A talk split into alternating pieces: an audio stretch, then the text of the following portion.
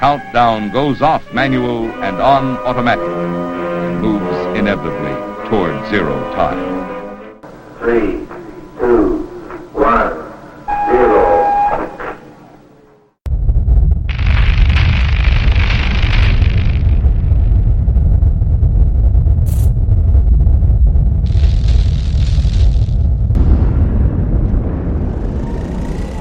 The most ridiculous statement I've ever heard is one that was attached to a splinter, splinter political party. Peace and freedom. Peace and freedom. You can have peace or you can have freedom, but you don't get both at once.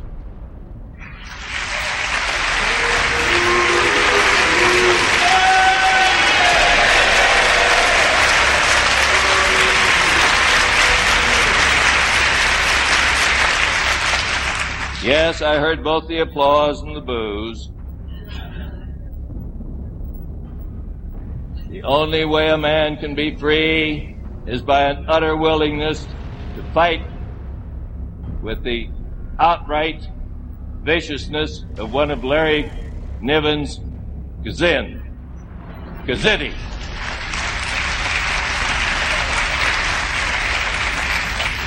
The only peace that a man who won't fight ever gets is the peace of the grave.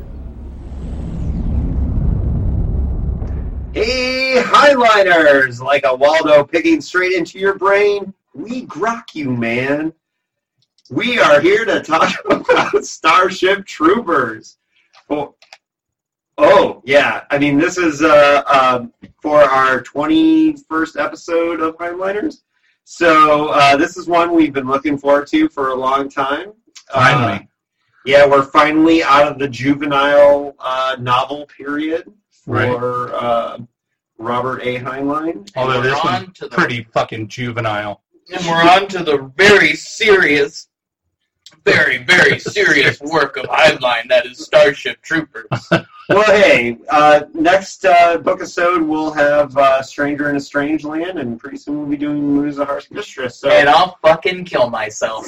but who are you, David? ah, I'm David Adronoff, author of Vegan Revolution with Zombies and uh, Punk Rock Ghost Story.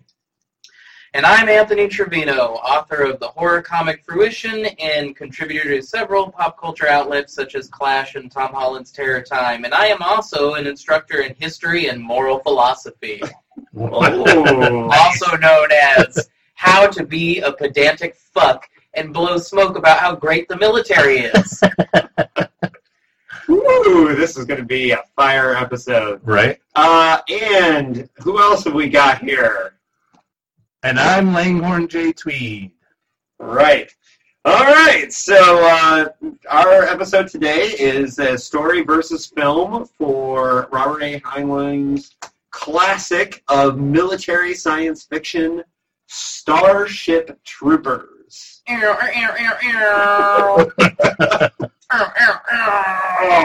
Oh, boy. All right. So um, let's talk about the story and publication history because we don't have any Heinlein news. 'Cause the guy, Yeah. the guy's really dead. All right. Super I dead. mean, yeah, Yeah, he's real he's dead. super dead. Yeah. So, um, yeah, in 1941, uh, Robert Heinlein attempted to join the Navy, but uh, because he was really psyched for World War II, uh, which was actually not uncommon at the time because after Pearl Harbor, there was a lot of people that just really wanted to be a part of the war effort and fight against fascism, and which is really understandable because uh, Japan, imperialist Japan, pretty uh, scary prospect And And- fuck Nazis. and fuck Nazis. So we understand why he wanted to do that. Uh, but um, his medical history and like various things like kept him um, out of serving in the Navy again. Now he had been in the Navy previously in his life, so he had already done um, service in the Navy, which is important later. I'm shocked. Yeah, and um, I'm shocked right now. So he was hired by the military during World War II to work in the Aeronautical Materials Laboratory at the Naval Factory in Philadelphia. Now, this is very interesting too. For those of you who don't know, I just recently read Astounding, which is the biography of John W. Campbell slash Robert A. Heinlein, Isaac Asimov, and like and L. Ron Hubbard. Now, L. Ron Hubbard had some really hilarious adventures during World War II because he tried to join the Navy and he like fucked up a mission and did all this crazy stuff. You can read about it in Astounding. We're not doing the Hubbard cast, um, and we never Never will. Uh, I might Well, just just because I want to dive into that world and, and just kind of experience it. I mean, I already just got a 204 page lesson in what I got to do to be a real fucking patriot. So yeah, could be worse. Next, I could know how to you know fillet Xenu as, as best as possible. Well, we just spent like ten books learning what how to be a real man. It's, it's true.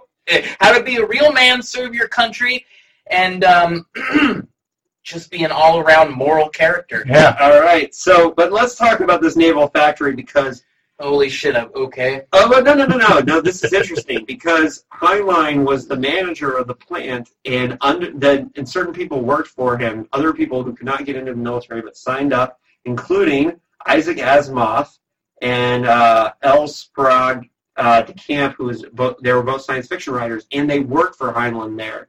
And so there's all kinds of weird, funny stories about because Heinlein managed the plant, and they were doing like basically science, like early DARPA type stuff, like scientific research about designing weapons and all this stuff. So think about that. There were three really famous science fiction writers during World War II working in this weird factory in Philadelphia. Nice. And so there's all kinds of weird stories, including a time where um, Isaac Asimov started uh, or signed a petition that a bunch of the Jewish workers wanted Yom Kippur off uh, in a factory, and Heinlein pulled Asimov into the office and was like, "You don't really believe in God."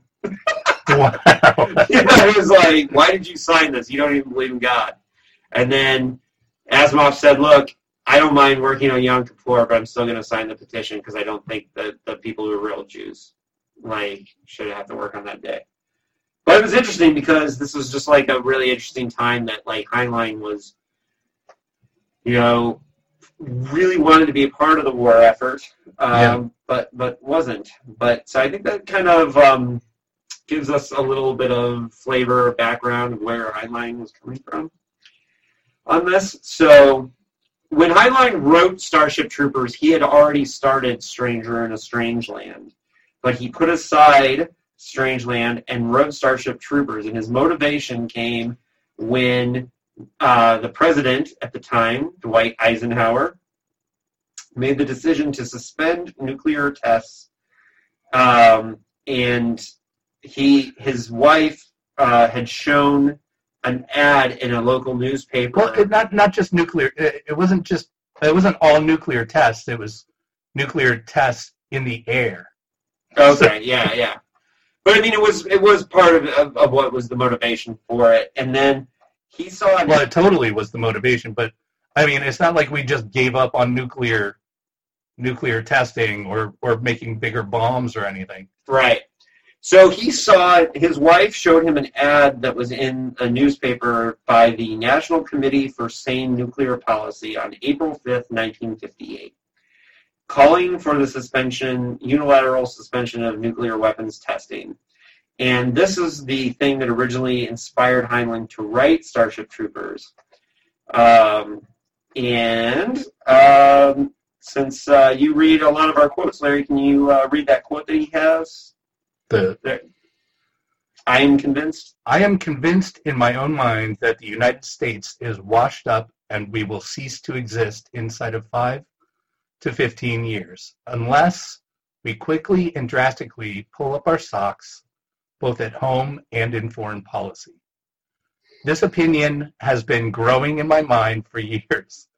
I was simply triggered into doing something about it by this pa- pa- pacifistic, internationalist, come clandestine communist drive to have us treat atomics and disarmament in exactly the fashion the Kremlin has tried to get us to do for the past 12 years.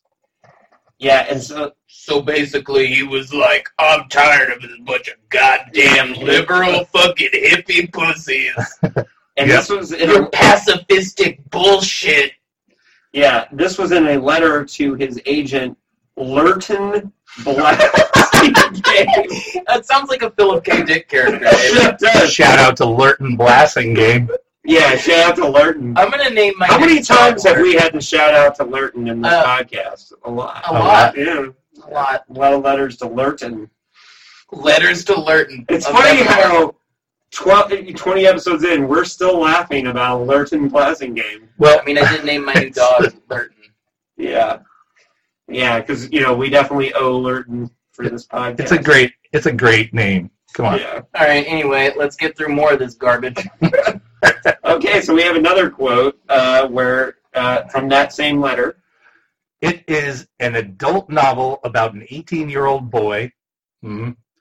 I, I have followed my own theory that intelligent youngsters are in fact more interested in weighty matters than their parents usually are. I think that was him just trying to sell that, like, his his market was juveniles, and he wrote this Yeah. book. Yeah. This one wasn't going to appear in Boy's Life, I think, is what he was saying. Yeah. Uh, the story was first published as a two-part serial in the magazine of fantasy and science fiction as Starship Soldier was the original title. I think Starship Troopers is a better title. Yeah. Uh, Starship Soldier sounds like a really bad early Marvel character. Starship Soldier. What's that on the horizon, Mick? I don't know, Tony. It's the Starship Soldier. Oh my god. All right. Anyways, it was published by G.P. Putnam Sons in December of 1959, just in time for Christmas. Um, Merry Christmas. yeah. Um, and it was originally submitted as a juvenile novel for Scribner, who published most of Heinlein's stuff, and he had a, a lot of YA books with Scribner. Um, but the manuscript was rejected, and Heinlein, uh, that was the end of Heinlein's association with the publisher, and really his uh, last uh, attempt at writing Yeah. juvenile novels. And he went to, um, and a lot of people think that uh, Scribner's rejection was based on the ideological objections, basically to all the same ones you're going to hear coming out like venom from the guy on the left of me throughout here. And, and look, I don't think any, none of us. Hey man, I didn't want to read a book that spent 204 fucking pages telling me join the military. It's great. Go on. Well, look, and what, um, yeah, I don't think any of us were like super into the jingoistic nationalism of of, of um, Starship. Not his, no. No. Um, but uh, and we have another quote there, um, Larry. Oh, yeah. What, me? Yeah, I must pause to brush off those parlor pacifists I mentioned earlier. yeah, For they contend that their actions are on this highest moral level. They want to put a stop to war. They say so. Their purpose is to save the human race from killing itself off. They say that, too. Anyone who disagrees with them must be a bloodthirsty scoundrel, and they'll tell you that to your face. yeah. That's another quote. Um, this one, that one, Six. Yeah, there's there's more there, and this comes from a speech he gave to a brigade of midshipmen at the U.S. Naval Academy in 1973. I won't, waste, waste time trying to judge their motives. My criticism is of their mental processes. Their heads aren't screwed on tight. They live in a world of fantasy. Let me stipulate that if the human race managed its affairs sensibly, we could do without war. Yes, and if pigs had wings, they could fly. Wow, Heinlein, tell us what you really think about pacifists. right.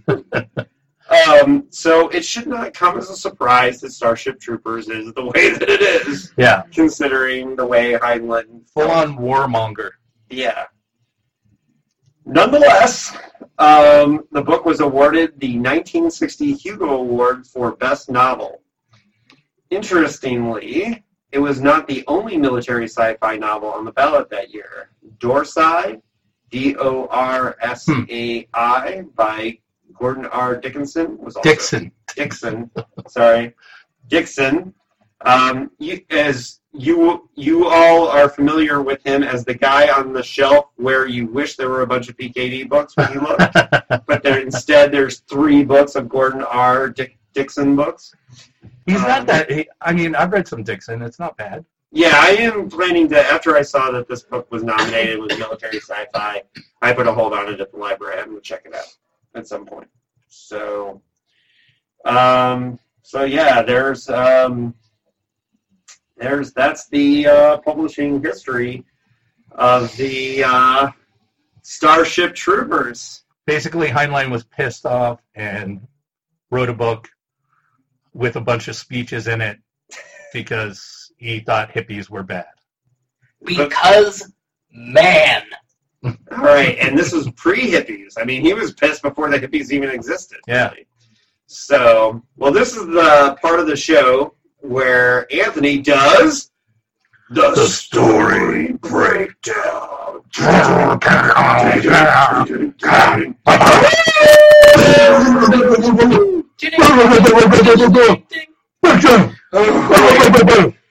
Yeah. How you gonna do, Anthony? Oh, I don't know. Here it comes. So this book We always look forward to Anthony's So- so story this book- breakdown. Best part of the show. this book fucking opens with some war with some war going on. There's a bunch of assholes in mech suits jumping around on hopping on their big zero G boots. Bugs, As I mean, bugs. are they fighting bugs?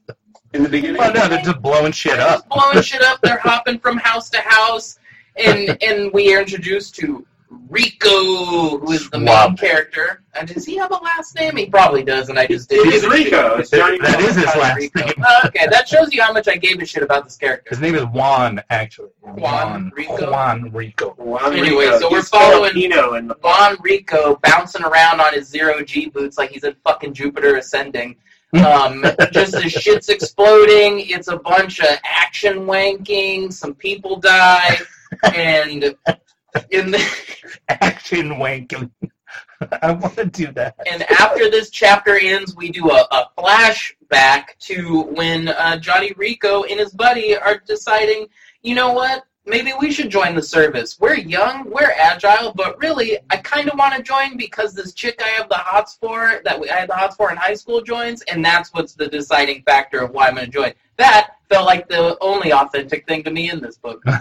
Um, anyway, so Rico joins the military, and I don't know how you guys are going to feel about the way I'm doing this, but listen, this is Johnny Rico. This is Starship Troopers. Colon, Johnny Rico goes to boot camp. I have to read about all of his experiences in boot camp. He goes, he signs up, he goes to fucking boot camp. His parents are like, hey, I didn't fucking ask you to go to boot camp. His dad's super pissed off about it. His mom disowns him. They're like, we're not talking to you because you you left and joined the military, and we asked you not to. Turns out later on, we find out that his dad um, was just jealous that his son went to boot camp, and he didn't. Right. Wh- Which is a really funny theme about this book. Is I'm just mad that you could you were more of a man than I was, son. This such But bullshit. more on that later because Johnny Rico's Dad mom looks like Carlin Ellison in the movies here.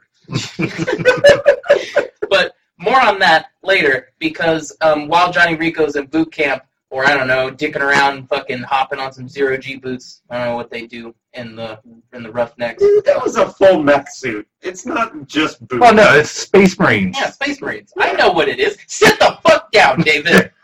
Oh, man, you always do that to me during the story breakdown. Um. Anyway, we we we go. We follow Johnny Rico through boot camp. He watches he watches a dude get his ass whipped. You know, basically publicly flogged because he punched a, a superior officer who gives a shit. There's a bunch of like philosophical wanking that Heinlein does in all these chapters about hmm. When you're going against what it means to be a man of your country, Ugh. you can only deserve to be beaten. Johnny Rico takes a bunch of classes in um, history and moral philosophy. Right? Those are exciting. Yeah. Oh, oh, they're so exciting. I, I was riveted. I literally, it's taken me months to finish this book because I read two pages and go, I don't need this. so his mom sends him a letter. Hey, I love you. Blah blah blah. Later on, she gets fucking blasted away because they go to Buenos Aires and um, On gets vacation. attacked. Dad stays behind. Mom goes to Buenos Aires. Aliens attack it. It ship blows up. She's dead. Right. Um, we get more training. Rico graduates, and this is when we decide to talk more about the bugs, which are basically just arachnid aliens. Am I wrong? Communists. Um, I love to kill bugs. they fight some bugs. They fight the aliens. Um, more uh, Communist There- bugs. Guys, I'm yeah, basically. I am not kidding. There are so many fucking chapters in this book where it's just I'm a teacher. I'm teaching you your moral philosophy and what it means to be a, a, a fucking space marine and to Yep. die for your country. It's just pages and pages Speechin'. of, this, of speeching and monologuing. It's like a weird alternate universe Aaron Sorkin that I don't like. Well, now we know why, right? We know exactly why now because we talked about it. uh, Rico becomes a fucking officer. Uh, in you know, the, the, there's some some boring shit there. Rico. anyway, well, finally in the third act of the book, uh, Rico and some other, and this is honestly where the book starts for me. Is Rico and a couple other guys get assigned to be uh, what are they? I believe they're lieutenants. They're like they're temp. They get assigned to a higher ranking temporarily Because a bunch of people because got a bunch of people yeah. done got killed, Yeah. and um, they get sent out because they're doing whatever they gotta capture all the bugs, and then they capture the We gotta get the queen. Yeah, man, whatever. and so they get they, they get the queen. Rico graduates fucking Yay. Space Marine College. His dad serves with him because I No, under him. uh, yeah, that's what I meant. He serves with him, but he's under him. Um, and what I didn't mention is that at some point Rico and his dad reconnect, and he's like, "Oh, son, I joined up after you joined up." It's really fucking pathetic that the dad decided after all these years after his son joined the military that he was just so fucking heartbroken by it, and he was such I don't know in Heinlein's view a fucking puss. Puss. yeah, yeah. Giant pussy. I mean that's pretty much Heinlein's what Heinlein is saying is in this But book. it, it's not. The character says that about himself. yeah, pretty much. Um, and then I was a pussy. you know what? Like I said, he graduates Space Marine College. His dad serves under him, and they're they're gonna go attack more bugs, and the book is over. And um, I literally would rather just go yank all my teeth out than have to read this fucking book again. So that's my breakdown. That's my Yay! take. Hot take breakdown. Whew! All right, so um, that's your reaction. Let's talk about some of the reactions from the sci-fi community at the time, because even though it won the Hugo, not everyone was pleased. As a matter of fact, uh, the founding editor of the magazine of fantasy and science fiction, Tony Boucher, Shout out to Tony Boucher. shout out to Tony Boucher, felt that it was an attempt for Heinlein to rationalize and condone a fascist state. Um, he's, and then Alan Brown of Tor.com recently uh, did an article looking back on Star Trek Troopers, and he said Heinlein went out of his way to portray a military where people of all colors, nationalities, and creeds served without prejudice, a world where all were treated equally and the only race that matters is the human race. This stood in stark contrast to the Navy of Heinlein's day, where sailors were segregated, uh, given different duties based on race. And that is basically the only positive thing you can say Well, about you know, and women as well. yeah, not the women just- were a part of it, and so I I pointed that out. I wanted to point that out because there, it I I don't want to paint this as that everything about what Heinlein was trying to make a point about was bad. There was some few glimmers of positivity here in there, um, in there. It, it, it's so naively optimistic. Mhm. That's the biggest problem with it. It's like, you know, only uh, military people will only do the everything that's right. Well, Yeah, basically, it, it has this very We can only trust military because everyone else is just out for themselves. But military people well, well, are I, I, here to save us this, all. This part of the book really encapsulates just what fucking like pro military, pro masculinity, pro you know just this weird Yeah. idea about just being a goddamn man. This this this section of the book just encapsulates the whole book, and it's happening when they're in their moral history and philosophy class. Major Reid paused to touch the face of an old-fashioned watch, reading its hands. The period is almost over, and we have yet to determine the moral reason for our success in governing ourselves. Now, continued success is never a matter of chance. Bear in mind that this is science, not wishful thinking. I don't know about that. the universe is what it is, not what we want it to be. To vote is to wield authority. It is the supreme authority from which all other authority derives, such as mine to make your lives miserable once a day. Force, if you will. The franchise is force, naked and raw, the power of the rods in the axe. Whether it is exerted by 10 men or by 10 billion, political authority is force. Oh my god, I can't handle Heinlein's book just like, whoa, everything is just so fucking America! Yeah. Right. Well, and look, he, he he he does a lot of things where he talks about one of the main points that Heinlein was trying to make with this book, right or wrong, was that um, he believes he had this belief that you should serve to get the right to vote, Yeah. and that is one of the main messages of the book. And then you have like in okay, so I read the Ace edition, the Ace paperback from '87 was the version I got, and um, all that stuff that we had the quotes from him talking to the Naval Academy. He basically, from page 145 to 146, he has in the in the class the major is basically explaining. Um, you know, he talks about revolution, armed uprising. He's talking about he mentions the Korean War, and he basically says the whole thing about pacifism. Yeah. Like outright, he just comes right out and says it. So, and here's the thing: I do not agree with any of the politics of Starship Troopers. In fact, um, I'm dead set against the politics of it.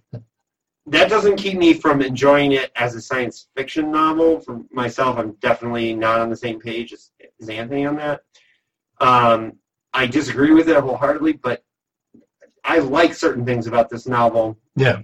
I just um, don't appreciate the point of view.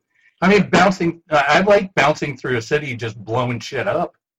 Yeah, th- those are fun parts of it. And um, yeah, so let's talk about some moments. Let's go back a little bit. We've already we've summed up like some of the the problems with it. Let's talk about some of the things that I think are neat about this novel. Um, and I yeah, I just said neat. Um, some things that are cool. As long as you don't say cute, everything's fine.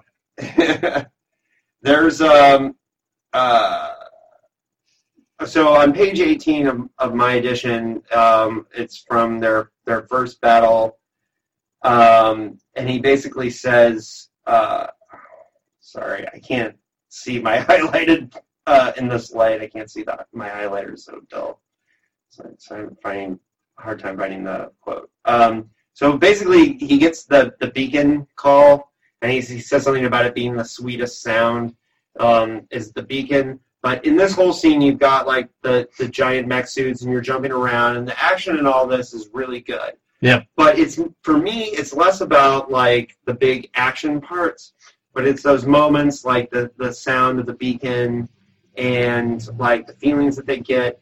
The things that I like about this novel are that um, I do think Heinlein is capturing the feeling of war novels from that time, from the World War II novels. If I don't know how many of those Anthony's read, but I've read Tran- transposing it into the science fiction world. Is it? Right.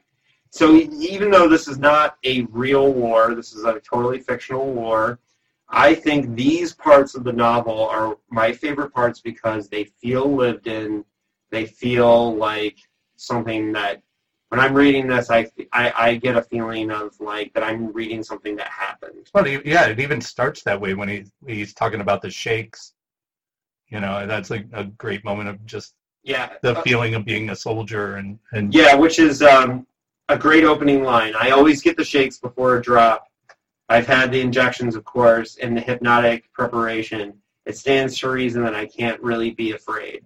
I love that Yeah. opening line. That's great. It, it's sort it, it sort of is the same thing that Spielberg did with the uh, with the the storm of Normandy Saving Private Beach Ryan. in Saving Private Ryan. You know, you see all the soldiers looking really tense and and, and throwing up and the fear in their eyes and everything. Sure, and that's great. And I would have loved more That novel. yeah, more of that novel, and more of seeing some people kind of question what they're doing before fully giving in to this fucking bullshit fascist like mindset.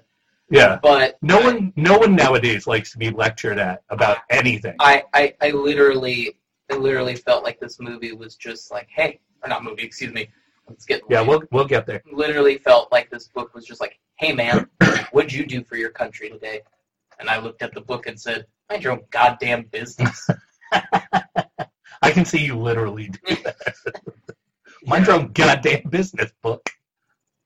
Well, and so like on page 23 he says, you know, he has this part where the dad's talking to him and he says, you know, we've outgrown wars. This planet is now peaceful and happy, and we enjoy good enough relations with other planets. So what is the so-called federal service? Uh, parasitism, pure and simple, uh, functionless organ. And so you get, you get, you know, dad presenting the the, the pinko liberal point Right. of view. And um, but what's really interesting in the sense of like, you know, when when um, when you get to like all the things about the violence of boot camp and which you know is throughout the book. Now I know a lot of this seems really cliche to us now because we all live in a post Full Metal Jacket world where we had Right. you know, probably the most insane half an hour of showing the dehumanization that, you know, boot camp Yeah. is designed to be, right? To turn people and turn these men, boys, into, Young boys into killers. into killing machines and to strip them down of all this stuff. But this was years, this was decades before Full Metal Jacket. So whereas Anthony found this boring, um, I didn't. hold, hold on, hold on, hold on, because I I don't think it. I mean, it is, oh, dude, it is. It's boring, but it's also just being lectured at. It's fucking Yeah. pedantic lecturing at the reader. It's it's just one big hard on It- for the military. It's insulting and at the I- same time. Yeah, exactly. And I can I can be down for a novel that's lived in, and I can respect that aspect of it, but that that shit doesn't jive with me, regardless of whether or not it doesn't fall into line with my own personal ethics. It's just it's a fucking slog to get through. I've read stuff that doesn't fall in line with my own personal beliefs. That's still okay and still readable, but this is just page after page of of you're in boot camp getting beat up because that's what we do as pros, and then we jump back into, hey, welcome back to the have moral and moral philosophy class. I'm going to tell you all the reasons why um, you need to just fucking be the alpha, and why being an alpha is the most important thing in this game. Which I guess is true in the military, but I don't, I don't know, you guys. This shit sucked. That, that's where I'm at. This shit sucked. I completely disagree with. Obviously, I don't like the politics that are involved here. Sure. But for me, um, I think this is a window into the way Heinlein thought at the time. Yeah. And I find that interesting. I find, um, I think that, It's a window. It's more like a door, though, isn't yeah, it? I mean, he's it's just more of a door into what he was thinking. Right. he's basically just writing a bunch of a series of essays on what he thinks about things. Right. And it's a little on the nose and it's a little, A little? it's, A little? it's a sledgehammer on the nose. Thank you. Yeah. This is like the reverse purge movie where I'm just getting pummeled over and over again with its fucking message. Right? But you still go to see the Purge movies? Well, look, I saw them all Because you one said day- because you said pure hate. because I hope that one day they just admit what they are and just go full crazy with an idea and be fun and let the message be the backdrop and not just fucking dick Right. punch me with it constantly. Watch the Running Man and just do that for the purge. Fuck. well, yeah, I mean, the thing is, is Or that I mean, add a character named Dynamo because that's my favorite part of the Running Man. well, see, the thing is, is if somebody who My favorite part of the Running Man is that the dance is named after it. So anybody who didn't have the views that Heinlein had is probably not going to write this kind of novel, and that's good and bad. I mean, in the sense of like, I think it's interesting to see a science fiction novel through the lens of the way he was thinking because most science fiction is on the left side of the political aisle. I mean, You're saying the same thing you said on the fucking Puppet Masters episode. Right? Right. You just just excuse making excuses left and right. Well, you can say that. I'm not. I'm not. I don't agree with Heinlein. I don't. I don't like his views. But but the but the, the fact of the matter is is that this book couldn't be written by somebody with a left leaning. And if you want a military sci-fi novel that has left leaning politics, there was a fantastic rebuttal to this book about 15 year 14 years later in John Handelman or Joe Handelman's The Forever War. And The Forever War is a far superior novel to Starship Troopers. And it was hmm. written by somebody who had just came back from the Vietnam War. I mean, Dean Koontz's Phantoms is a far superior novel. than this garbage. but I'm just talking about military sci-fi at this moment. Uh, okay. Okay. But Joe Handelman served in Vietnam. He was an infantryman. He came back and he wrote The Forever War, and it is a great fucking book. And um, he said at the time that after coming back from real war, he wanted to respond to, he wanted to write something that was the antithesis of Starship Troopers. Even though he liked Starship Troopers as a novel, he just went to war and had the exact opposite experience. Right. So I highly recommend to everyone who's listening to this that if you have not read The Forever War, read The Forever War. Ridley Scott owned the film rights, came close to making a 3D version of The Forever War. It didn't end up happening, which is too bad. This is a great book. Hmm. Um, and then another one, a 21st century kind of uh, response to Starship Troopers is, of course, Scalzi's Old Man's War, which is a fucking great trilogy of, of military sci-fi. So if you don't want the indoctrination into um, the anti-pacifism, you can read those. Uh, look, I'm not saying that if you're pro-military, I don't like you. But what I am saying is that in this book, it's so pro-military. It never Johnny Rico never fucking questions what he's being told. It, it seems very unrealistic. Well, you're not supposed to. Well, but let me say it.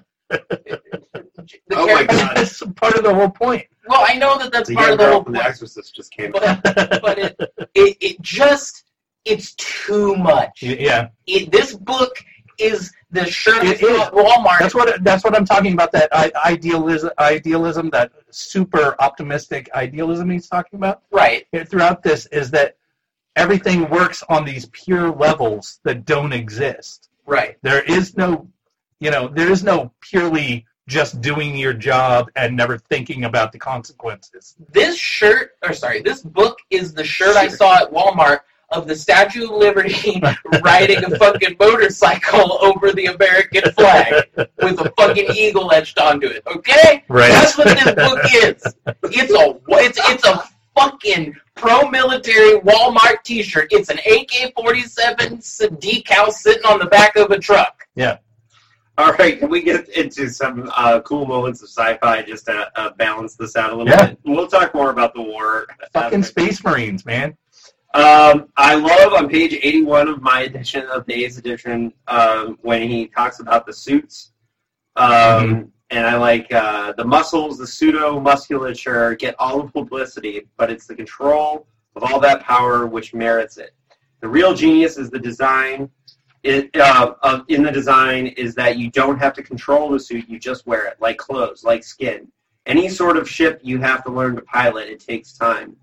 A new set um, a new full set of reflexes, a different and artificial way of thinking. Even riding a bicycle demands acquired skill, very different from walking. Whereas a spaceship, oh brother, I won't live that long. Spaceships are for acrobats who are also mathematicians. I love that. Mhm. uh, but a suit you just wear. So that is like some like really cool right. No one can deny that Heinlein is a good writer. You can disagree with Yeah. I mean, obviously he's a Yeah. good writer.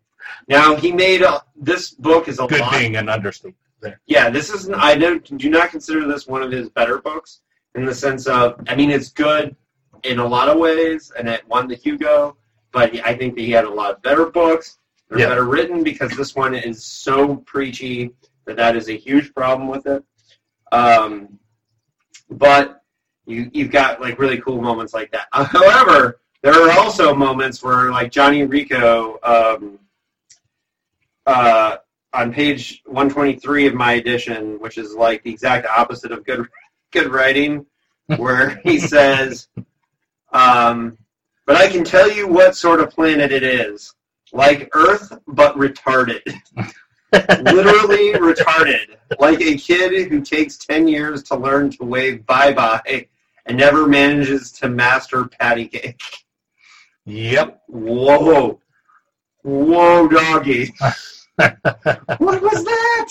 But I know he was speaking and was writing as a grunt there, so I will let him get away with Yeah, it. Yeah, it's a, a character thing. Yeah, I mean, that's I guess sort of okay in that context. But it is just really interesting because when I read that, I was just like, "Whoa!" I don't remember that from the first time I read it. Uh, so there is some interesting stuff about um, about what to call the war. uh, That's just funny. yeah, yeah. The whole um, hold on, it's on page 104 of uh, Eighth edition. Um, I don't see any mention of how the Terran Federation moved from peace to a state of emergency and then on to war.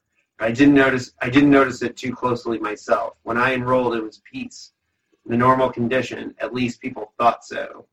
And then he goes on to say, the historians can't seem to settle on whether to call this one the third space war or the fourth, or whether it's the first interstellar war that fits better. We just call it the, The Bug War. that is a great moment in the book. Right. Um, and uh, but when he kept talking about the third or fourth war, there's a there's a uh, thrash crossover band from New York from the late '80s called Carnivore. It's the dude from Type O Negative's first band, and they have a song called World Wars Three and or World War Four and Five is the name of the song. Nice. And I, I just kept thinking of that song when I read that part. It's like the last part of the song is after World War Three, if you're still alive, we'll get you in World Wars Four and Five. I just kept thinking of that line for some reason. But anyways, I think that's I mean that's all the parts that I have to Get to the movie. yeah, let's get to the movie. So, uh, yeah, the pre-product, the production and pre-production of Starship Troopers the movie, which so originally this the studio TriStar Columbia had a script for a movie that was called Bug Hunt at Outpost Nine. And they actually tried to sell this to the studio, and then the, and somebody at the studio was like, have you read Starship Troopers? uh, because this sounds a lot like Starship Troopers. And um, so then Paul Verhoeven and his screenwriter Ed Neumeier, who had written RoboCop with and that's pretty much it. yeah, that's, he's pretty much all he's written is Starship Troopers movies, RoboCop. Yeah. And and yeah, so they hired um, Ed Neumeier and Paul Verhoeven to adapt to take uh, um, Bug Hunt at Outpost Nine and turn it into Starship Troopers, kind of meld them and adapt the book. And Paul Verhoeven tells um, kind of a funny story that uh, let's see if I can find the quote. Um, he said, "I stopped after two chapters because it was so boring." So, Hey, hey, hey, me and Paul Verhoeven have the same opinion, and I'm gonna side with the fucking director of RoboCop. Yeah, Right. he, he said it is really quite a bad book. I asked Ed Neumeier to tell me the story because I couldn't read the thing. It was very right wing book. So um, he still took the job to make the movie, but though I did see another interview. I don't have this quote. You know, he had to have that satirical seed in his head, though, when he was like, wait a second, I can make this movie, but I'll fuck that book up. Yeah, right. And so he, they basically instead of adapting Starship Troopers, they basically made a satire of the book in a lot of ways. Um, it, and it's more faithful than I when I rewatched the movie last night. It was a little bit more faithful than I had expected from my memory of it. In the sense that there's there's events that come straight out of the book Really? Like like what? Well, just things like, Like there's a war?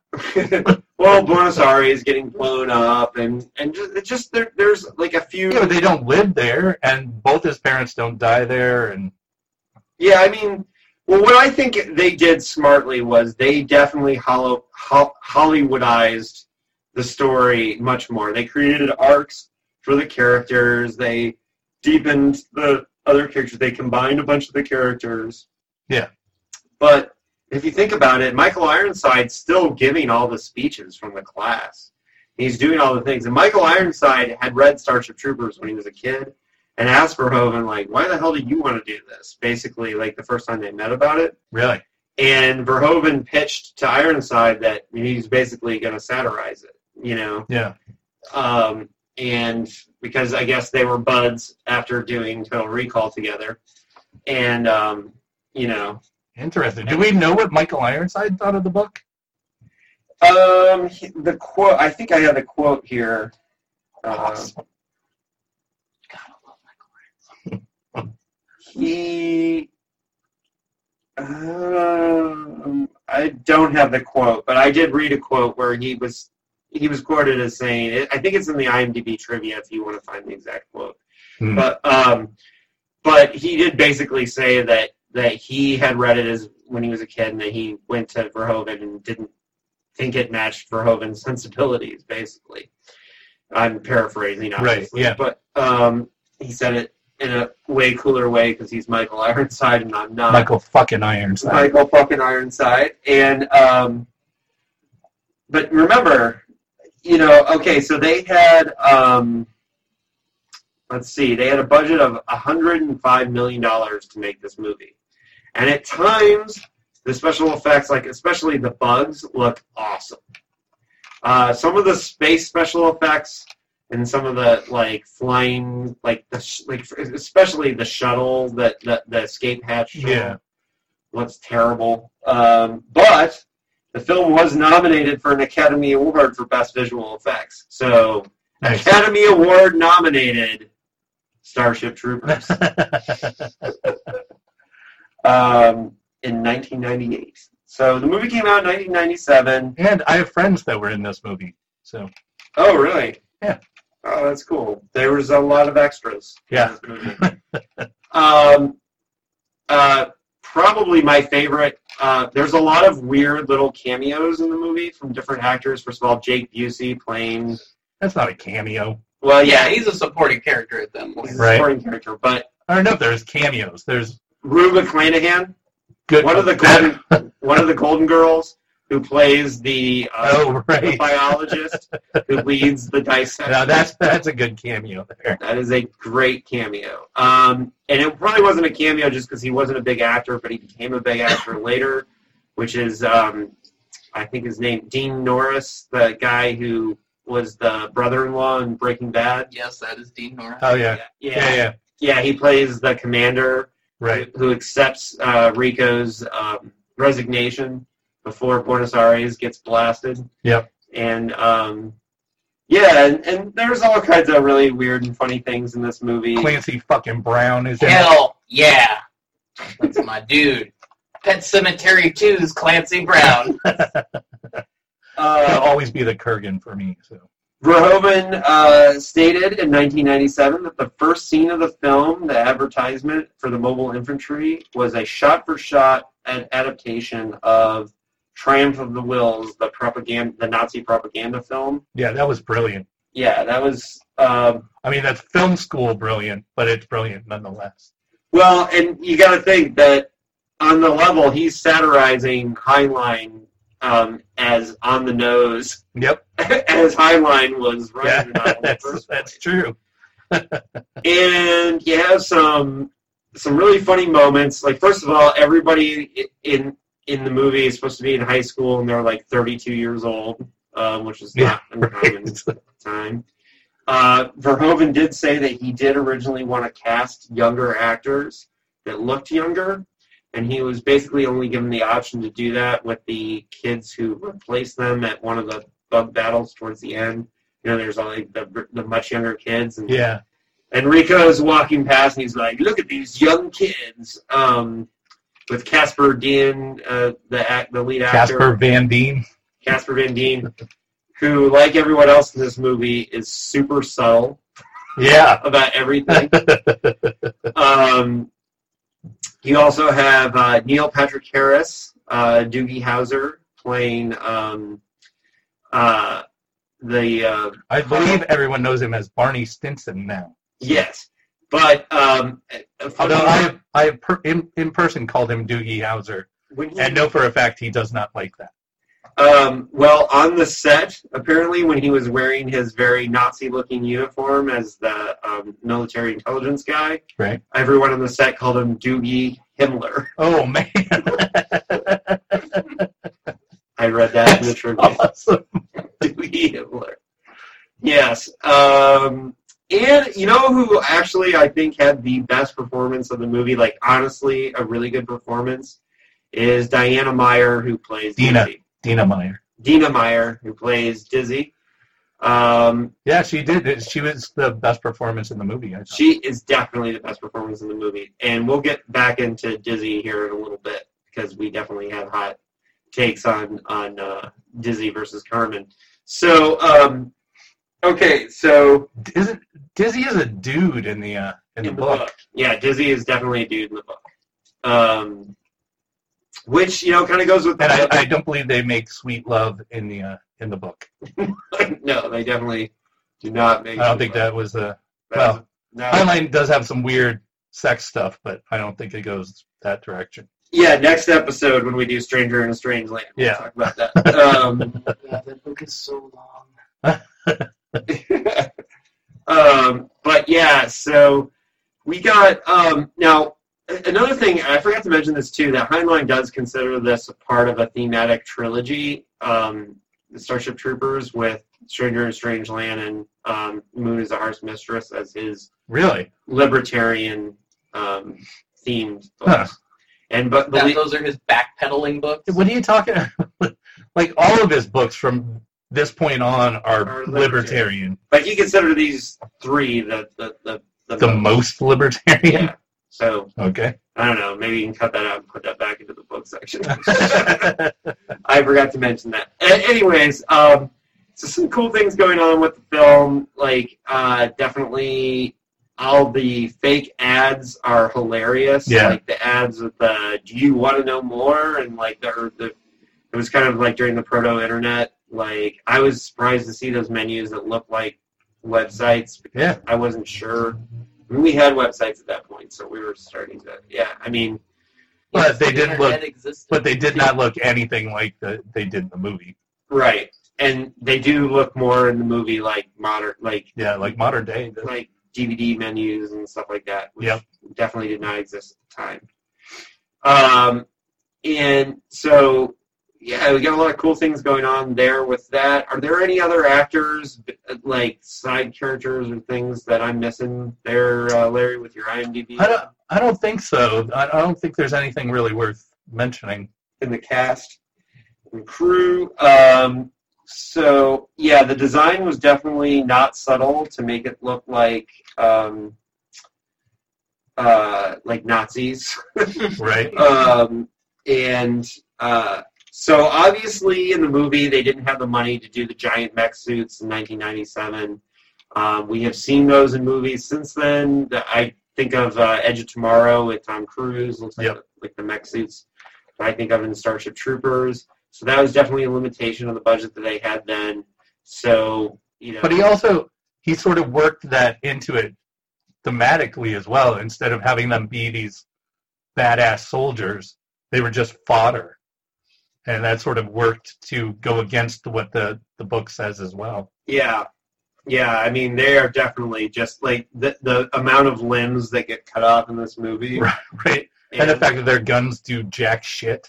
Yeah, and by the way, they sh- uh, um, according to IMDb, this is the movie that had the most amount of ammo fired in it Really? Of, of any movie at the time.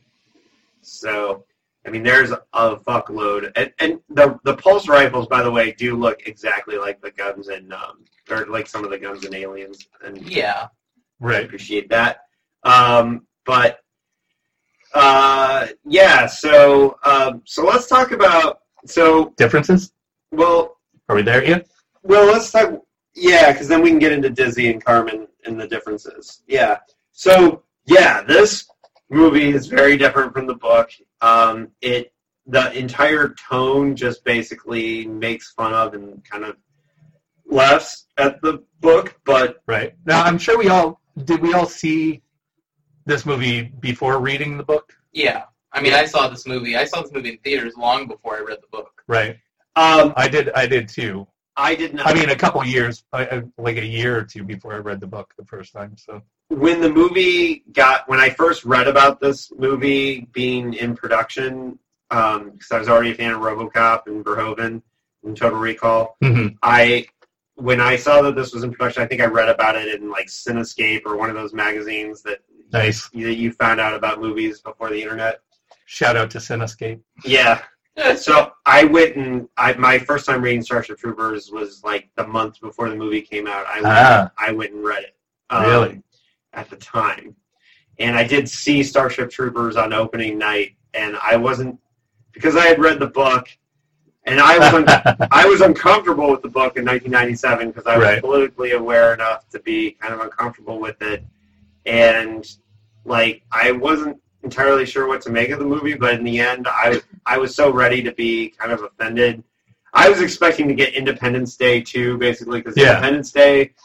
I don't know if Anthony is even old enough to remember this, but when Independence Day came out in the theater, like people were fucking chanting USA in the theater. oh, I mean, I don't remember that. I remember seeing Independence Day in when it was released in the summer of whenever that was, and I only remember it because we were so late that me and my my friends had to sit not only on the floor at the front of the movie theater, but like laying down so we could look up at the screen. so that's that's what I remember about I, ID. Here's what I remember That about that. Welcome to Earth. Here's what I remember about that movie. I got everyone to clap when the uh, White House blew up. well, so yeah, this was very soon after ID4, and Where were you living when that? I was in Syracuse. I saw this movie in Syracuse at the Carousel Center. Shout Right. out to the Carousel Center, which, by the way, The was free theater. the free theater. yeah, they uh, um, this movie theater had a really terrible system for taking tickets, and you could just walk right in. And so, basically, from 1996 to 1999 in Syracuse, we just walked in to movies for free there. Nice. And so I, uh, I'm sure they fixed that. I'm sure they fixed that. I, it, they let it go for a long time. I don't know if we have any listeners out there in uh, Syracuse. Uh, let me know if you can still walk in free to the Carousel Center Mall. I know it's not called Carousel Center anymore, but whatever.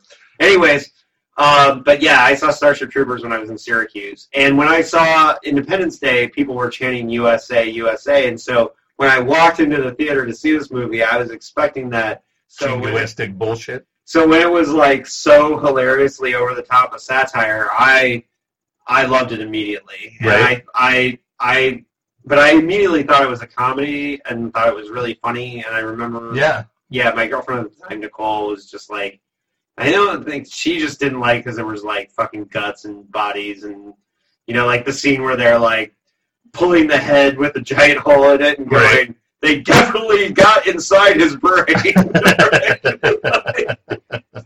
and then they just like keep shaking the body. I like things like that. I don't think she she dug it. So I have a very distinct memory of me liking it and her hating it. So um, yeah. the- I, when I saw it, it was just I.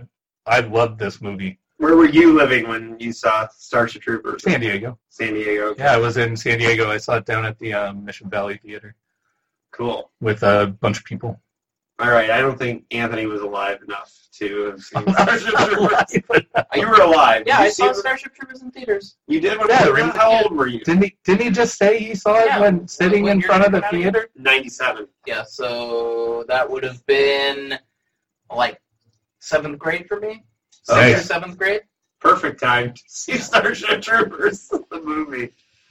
Um, yeah, so do you remember what theater you saw it in? Grossmont Center. Yeah, okay. Yep, in in uh The old, is, uh, the old Grossmont Center. yeah Theater? the old one, which is now It's not Panda there Express. anymore? It's just on the other side. Yeah, They moved it. Now it's a Panda Express. Okay. I used to love that theater. Shout out to Panda Express. um, not really. Uh, so yeah, I mean differences. There's all kinds of them. I mean, it's just it's like a, basically a satire of it. But Yeah. there were more scenes in the in the movie this time than I expected to be from the book. Just Like the uh, like the speech from the teacher, yeah, even though it's a different character they that's combine doing it. they, combine two sort of combine. Yeah, the uh, there's the uh, the the recruiter is kind of the same, yeah, the bit. same character. the dad, like his dad's reaction to him signing up is kind of similar. Um, and so there there are moments you can recognize Starship Troopers, the book, in there, but it's just like But all the the psychic shit and the the brain bug and all that. yeah, Yeah. that's that's all not yeah. But what I will say that Did the- that come from like the the old uh, whatever that other script was, or was uh, that just that- the bug hunt yeah, at Outpost Nine or whatever it was? Yeah, I don't know. or was that just that whole scene uh, when they go to the the place where they everyone's dead to that outpost? Oh, that could have been yeah, because that's not in the that's straight. That's not out of the movie at all. Yeah, where the general's hiding in the closet. Yeah. Like I had to hide in the closet because I had important information. We're all gonna die, and Ironside punches him. Kuwatu. Kawatu, and uh, so I mean, there's a there's a shout out right there. yeah, which they filmed in. Um, they filmed all the scenes for that planet in uh, the Badlands of Wyoming. Hmm. Interesting. Um, but uh, sorry, that was me. Oh. Um, I thought someone was knocking at the door. sorry, I just tapped my pen on the book. Um, so let me think if there's anything like yeah, there's some really funny things in this movie. I like that they play arena league football Yeah, um, in this. Dizzy is the quarterback, which is kind of interesting. I like when when Rico is not paying attention and she slaps him yeah. and get your head in the game. So that this is a good time to talk about the differences. So Dizzy Yeah. is a is a dude in the book. Um, Like dies right away. Right. And so one of the ways that this movie is very different from the book is that they made a bunch of smart decisions in creating character arcs and Hollywoodizing, including like adding more of a love story. I mean, there was The, there. the love book. triangle, the love quadrangle, or whatever you want to call it, Yeah, the in the movie is is you know it's pretty good. yeah, it's it's one of those things that people will. I mean, it's like not subtle at all. Nothing subtle in there. No, But in the in the movie, just like in the book, Carmen joins and wants to be a pilot, and that's why Rico wants to join. But they deepen that relationship yeah, well they're not they're not dating in the in the in the book. book. Yeah, and they're dating in the movie. Played by uh, Carmen is played by Denise Richards, who went on to be a Bond lady. oh Um, god, the worst Bond character ever. Right, but she's con- she's supposed to be so hot and so beautiful that Rico like is willing to join the military just to be around her. And then the whole thing is that the whole time he's in love with her, Dizzy's in love with him, but he doesn't pay any attention to Dizzy. Right, We we all are gonna agree, right? Dizzy is way way better, way better. way better as a character and, and more attractive as a woman and everything. Yeah. Really more of a fan of Ace. Oh, Jake Busey's character. Well, he does play violin. He does play fiddle. Right. That's what I'm saying. So, um, and uh, yeah, and you get some really great scenes of like really good character scenes where like uh, I love the scene where they're in, they're in the mess hall and they um, or in the um, in the barracks, and he gets the transmission from breaking up with Rico, Yeah. and everyone's watching and laughing and making jokes at first, and then uh, basically everyone's like, "Ooh, ooh, oops. Yep. feel sorry for you, Rico. Tough shit. Um, that's a really great scene. And um, by the way, we should note because I think everyone would be interested in this. There's a scene where everyone's talking in the shower together, just having the conversation where they're all like naked, and sudsy, and whatever. Right. Uh, You're Paul kidding, Verho- sudsy. yeah. Uh, Paul Verhoeven uh, uh, directed that scene naked because uh, Per the cast request. the cast basically said if we're going to do this, you should be naked, and they were kind of making a joke, but he did it because Because he's Paul fucking Verhoeven. He can do what he wants. yeah, he's Paul Verhoeven. Um, He's not afraid of nudity. yeah, he's European, and he said he didn't want the cast to do that um, if he wasn't willing to do it himself. Mm-hmm. So, um, but yeah, we all agree Dizzy's better. Um, and so I know from the begin, from the first time I saw it, as soon as he like actually, Hey, that's that. That kind of goes with the book, because remember he talks about the uh, he talks about their minister or whatever fighting with them, and you know, he Mhm. doesn't understand how other ministers can just sit by and while everyone's in the battle, and then still give them the prayers and everything right at the beginning of the book. right, which is another Heinlein like anti-pacifist kind of like blah blah because You never have anyone do something that you wouldn't do yourself, kind of right. thing. But like certainly Heinlein's not giving respect to the fact that the guy might have like a religious belief or whatever. So Of course not. Yeah. All right, so um, yeah, that is the movie. So I I would say the last um, I don't know uh, anything else specifically about the the movie that you guys wanted to talk about. Um, No, not really. Not really. I mean, uh, I mean, it's a childhood favorite for me. yeah, I like that. Clancy Brown is basically- is a great character. Plays a great character. You know, uh, Michael Ironside plays a great character. I, I, the Clancy Brown character giving up rank and stuff just so we can fight. You know, that's way better than the dad, like, you know, going to The- the- fight the because he doesn't want to be a pussy, Yeah, the dad feeling emasculated because his son joined the military and he didn't. right? What a stupid fucking book. I mean, if you're if you're drawing, you know, equations between or equalities between the two, or what do you call it, David? The parallels. uh, If yeah, you're drawing parallels, that yeah. so- is sort of the parallel there. So here's going to be the fun, the funniest part to consider that we do in all the story versus film episodes. Would Heinlein have liked this movie? oh, absolutely not. And he would have hated it Yeah. for all the reasons I fucking love it. yeah.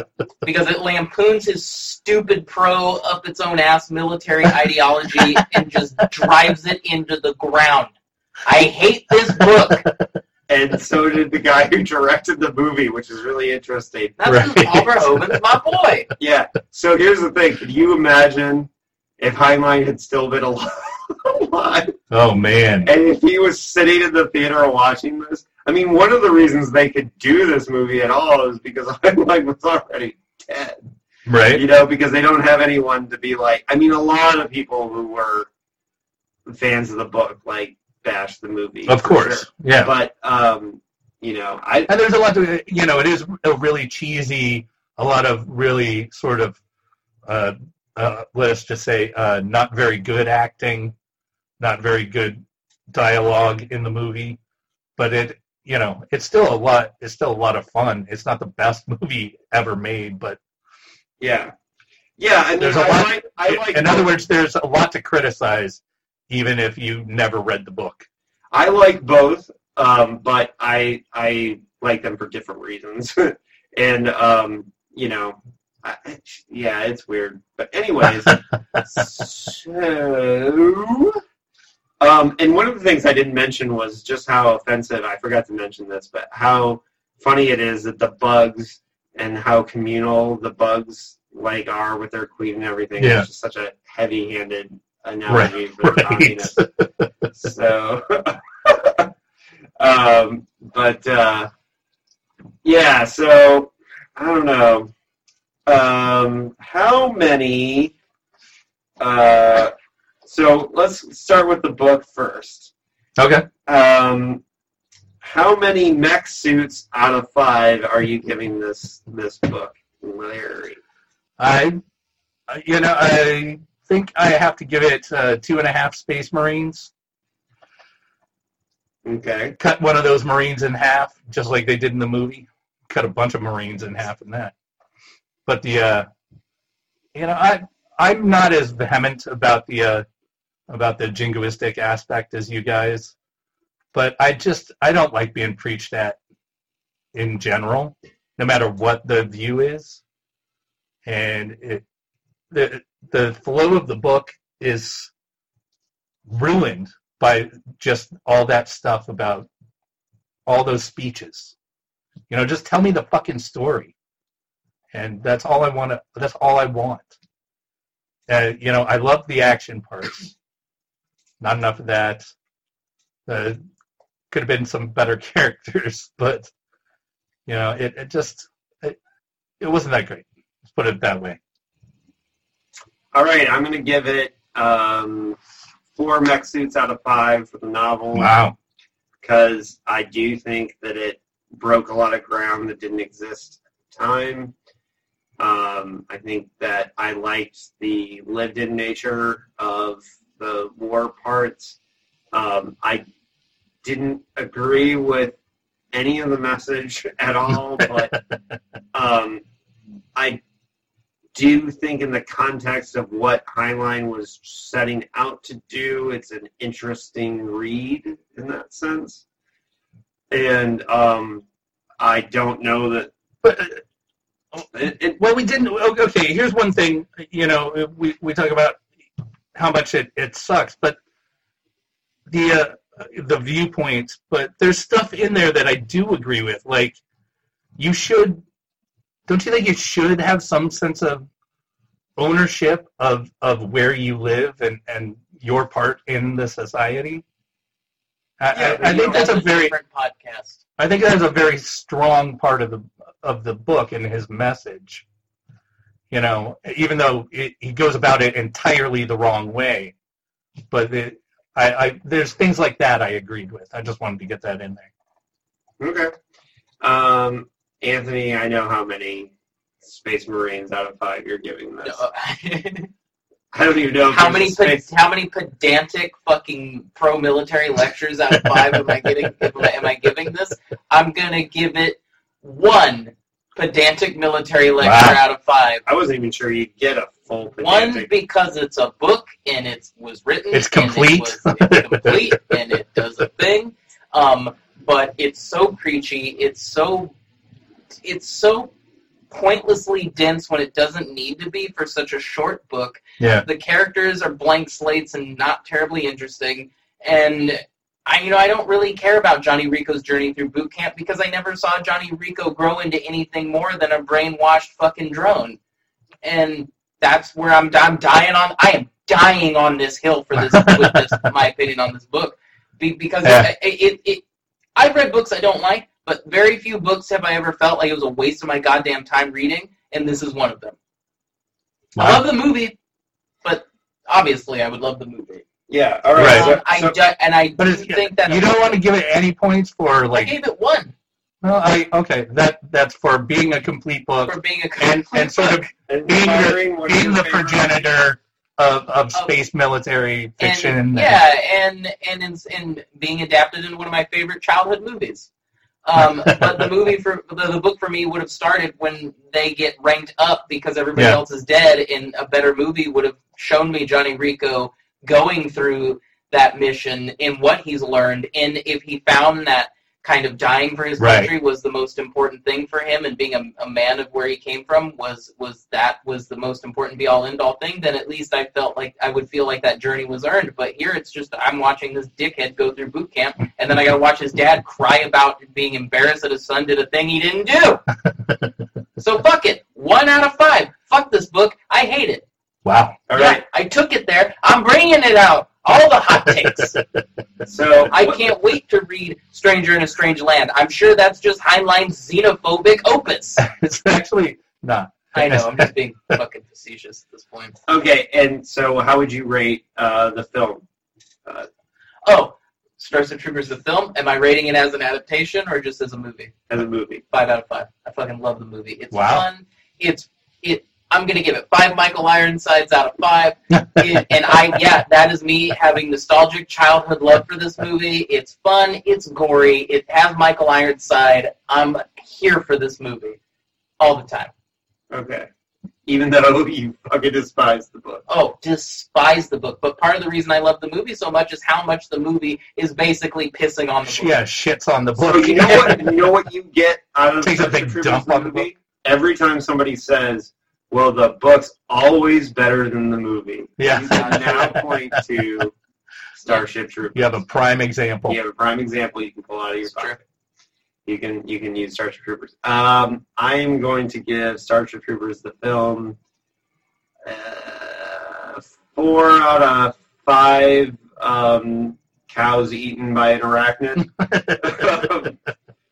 uh, censored, um, but uh, partially I'm going to give it four out of five because still some of the special effects are pretty corny and some of it is just um, yeah i'm just to be realistic i mean there's just some moments that are just not super awesome Right. but i and i wasn't quite as young as you when i saw it the first time so But It doesn't it. doesn't quite have that same influence. yeah i mean i still loved it i had a great time seeing it in the theater and at the free theater in syracuse Well, I'm going to give it four out of five brain bugs because uh, it's a fucking fantastic satire, and it's it's intelligent and, and brilliant in many ways, but there's some lacking in acting and dialogue, and uh, you know some of the more there's some cringy cringy acting moments in this movie but not from Rue McClanahan or Michael Ironside. No, no. Both of them are pitch perfect, Just yeah, Casper Van Dien as is- terrible. as is He's terrible. Dina Dina Meyer. But the uh, Casper Van Dien, I said she was perfect. Oh, okay, yeah, Denise Richards though was oh she was just terrible. fucking awful. She was really bad. You know, Jake Busey was great. Jake Busey was good. Neil Patrick Harris was good, even though he had some of the worst lines in the movie. Yeah, but he he delivered them with the tongue in cheek. Yeah. just right. So, So that's it. uh, all right. So on that note, uh, we'll Stranger in a Strange Land. see a stranger in a strange land. Thanks for Mhm. joining I'm gonna hang out with my harsh mistress, the moon. The moon and puppet mastered. Oh, with my mistress on the moon. Oh, If I man. have spacesuit, we'll travel. Oh, good night. Control yourself, General. I can't! I can't! I wish you'd just shoot me. Uh, Lieutenant! He's just a little out of his mind, sir